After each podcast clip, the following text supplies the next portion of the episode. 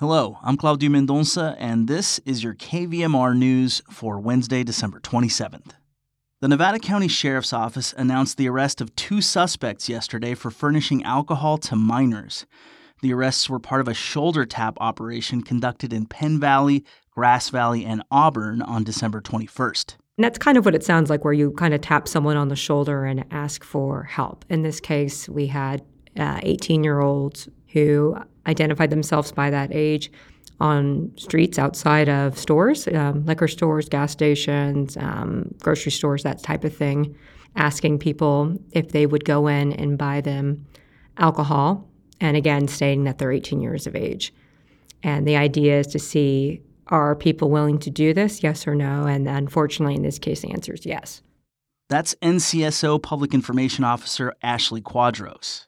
It was the case where, again, 18 year old says, Hey, can you buy me a case of beer?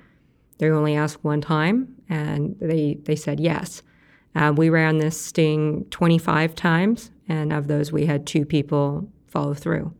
Funding for these stings comes from a grant from the California ABC. The Nevada County Sheriff's Office um, received a grant back in September from the California Department of Alcoholic Beverage Control, more commonly known as ABC.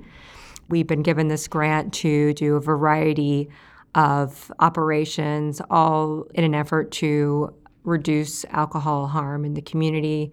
The penalty for furnishing alcohol to a minor is a minimum $1,000 fine and 24 hours of community service. The goal of these operations, says Ashley, is to reduce underage drinking in order to save lives. Our goal is not to arrest people, it's to create a safer environment because unfortunately, 25% of fatal crashes involve underage drinking, and that's a national stat from the National Highway Traffic Safety Administration. And so we want people to understand it's not just a matter of not wanting children to drink, it's wanting them to not die because they made the choice to drink and drive.